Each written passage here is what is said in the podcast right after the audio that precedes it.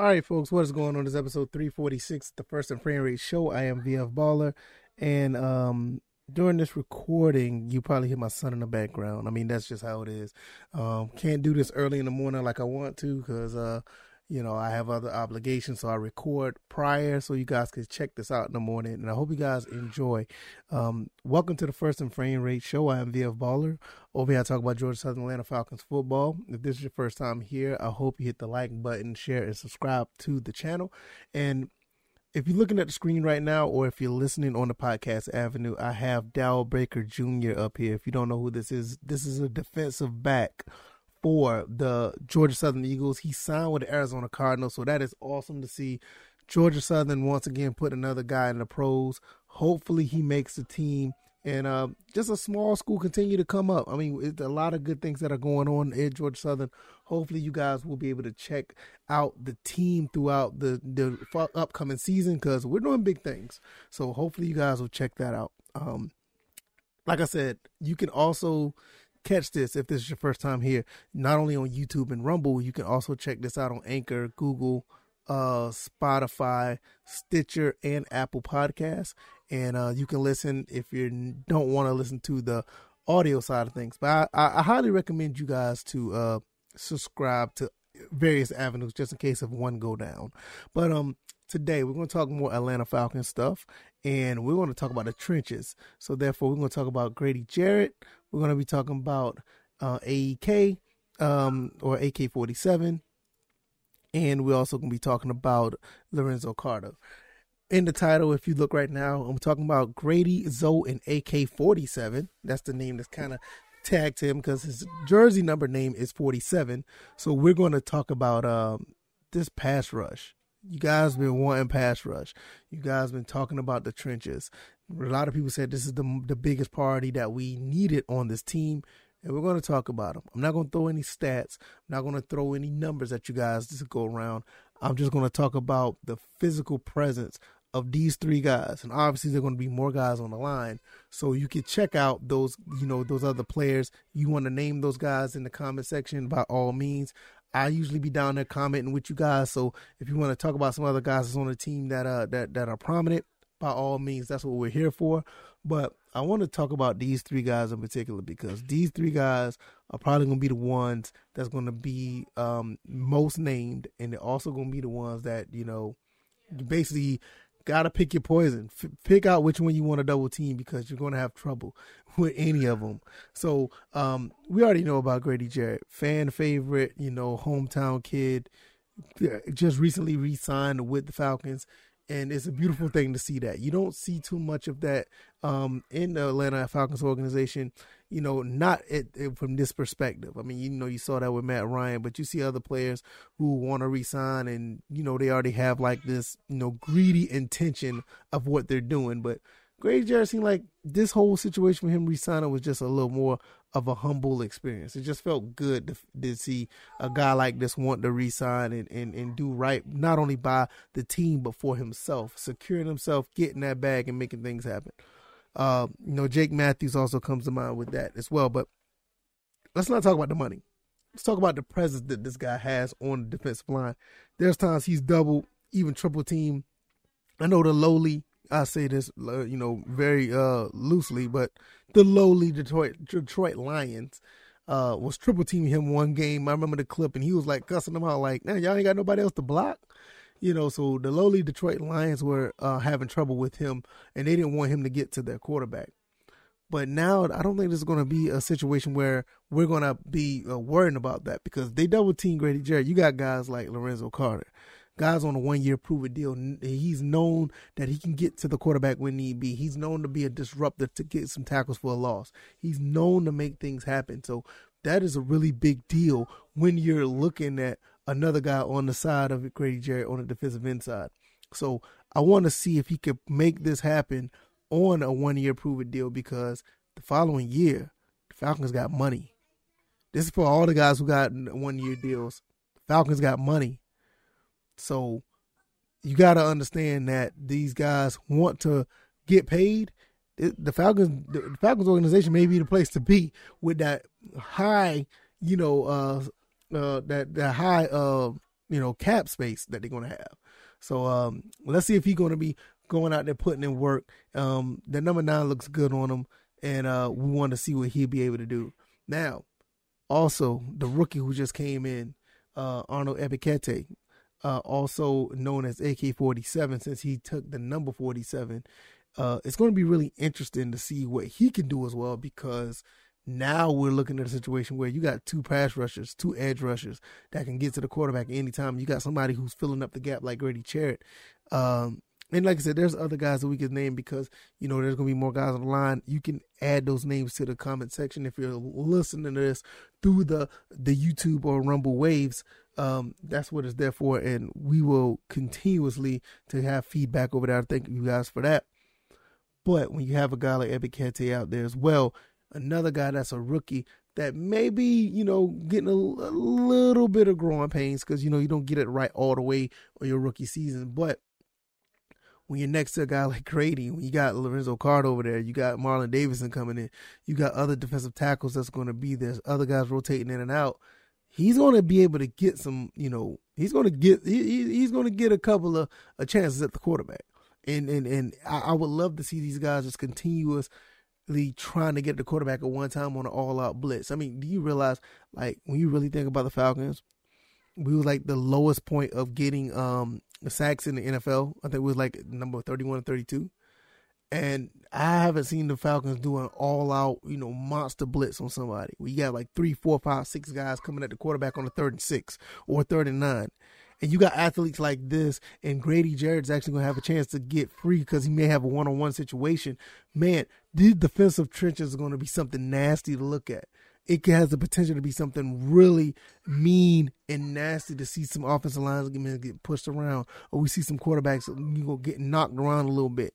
Even if it's not a sack, but for them to get hurried and have to throw the ball where they don't want to throw it, and one of our defensive guys have a chance to get to it this is a situation where Dean Pees' defense could really thrive, especially when you got guys like this. You know, Grady Jarrett, even for all intents and purposes, he is known to make things happen. You know, unfortunately, you know, the whole situation with uh oh goodness, what is his name? Number six. Um uh, Dante Fowler, that's what I'm talking about. Dante Fowler when you're looking at a guy like that that is able to uh well was unable to get to the quarterback like we wanted to it gives uh it didn't give the opportunities for Grady Jarrett to be free. So he got a lot of double teams.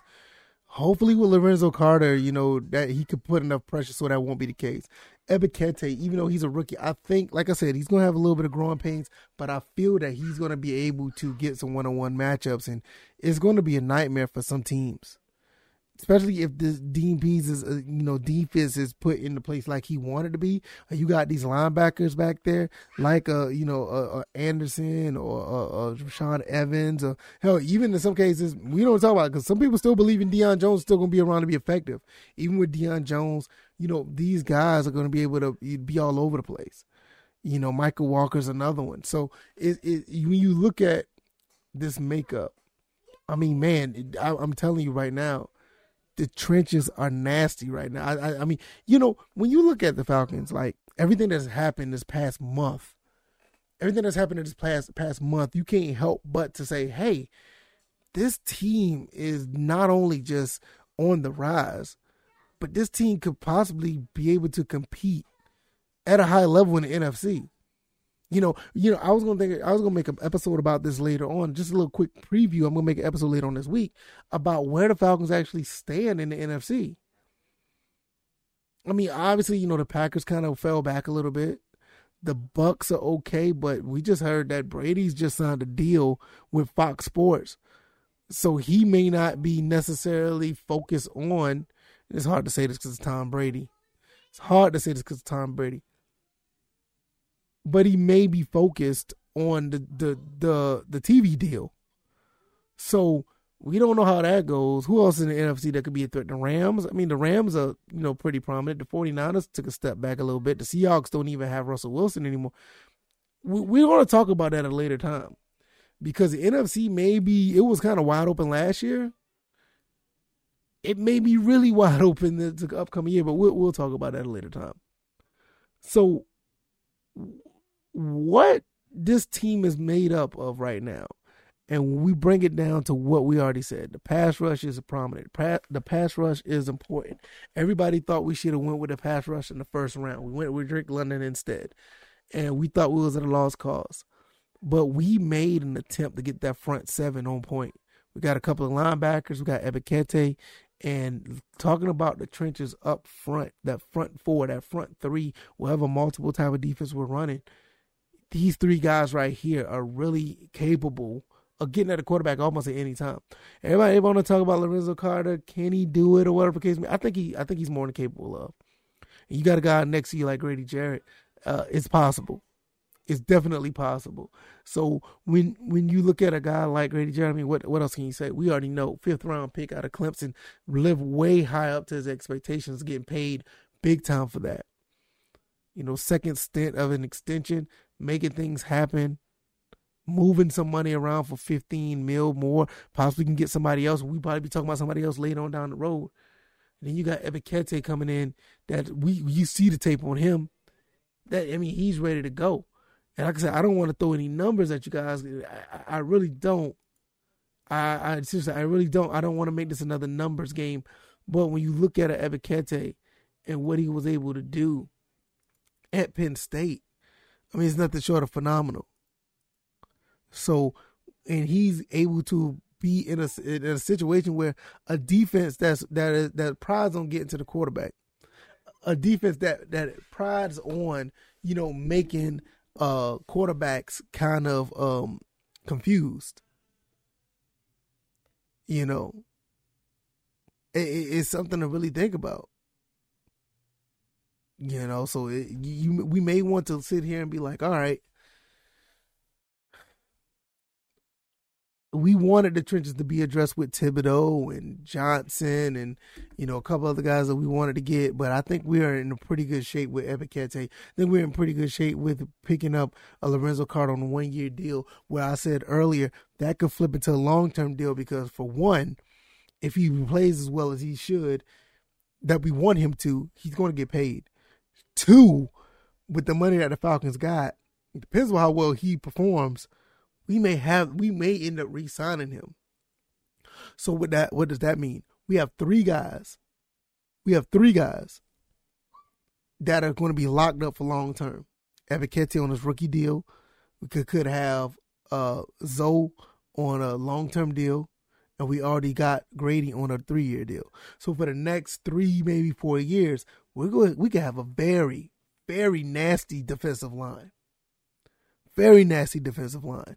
So we need to look at this and be like, man, I think at the end of the day that uh we we fussed about pass rush. We need pass rush. You know, Dante Fowler and others didn't get it done. But uh if thing it all it all depends on if if Lorenzo Carter wants that money. These three guys could be very, very, very, very productive on this line. Very productive. And I think this is something we need to really look into. And um, I think for the most part, the fan base have already. So with that being said, I, I we got our we got our uh, our questions answered. At the end of the day, we got our question answered. No, it wasn't. A, it wasn't Johnson from Florida State. No, it wasn't uh, Thibodeaux. It wasn't Obaja, um, Ojabo. It wasn't any of those guys. But we got everything together. So I think that uh, we're in good we're we're in good uh, hands right now. So I'm just gonna leave it right there. Let me know what you guys think. If you like this commentary, hit the like button, share this commentary, subscribe to the channel if you haven't already. Also, if you want to share this, hit that share button. Let people know what we're doing over here. Share this commentary with everyone. And I just noticed my son came up here. That's cool. my, my son's a mess. Anyway, um, share this commentary. I am on uh, just send it to somebody based on you know their text message. Hit the share button, send it to them via text message. So uh, like, oh, this guy's talking about the Falcons. Hey, they may be a Falcons fan too. Send it to a Falcons fan. As a matter of fact, do that. Send it to them and let people know what we're doing over. Like I said, I'm on Google, Anchor, uh, Spotify, Stitcher, and Apple Podcasts. You can listen to me over there on the audio side, outside of YouTube and Rumble. Be your own program manager and listen to me whenever you like. And I appreciate the ones who have been um, supporting, subscribing, sharing. You know, you guys are awesome. You guys are amazing. Uh, once again, shout out to Darrell Baker making uh, getting signed by the Arizona Cardinals from Georgia Southern. Uh, we we need to talk talk more Georgia Southern stuff. We really do, and in due time we will. We will. It's just right now after the spring game, it kind of dies. It kind of dies off a little bit. But right now, what's going on now? The Falcons are moving a little bit, and they're making some moves, and they have a lot to talk about with this team. So, hopefully, you guys enjoyed the rest of this episode. I hope you guys take it easy. You have a, a fantastic Wednesday, uh, and you guys take it easy. You guys be blessed. Peace.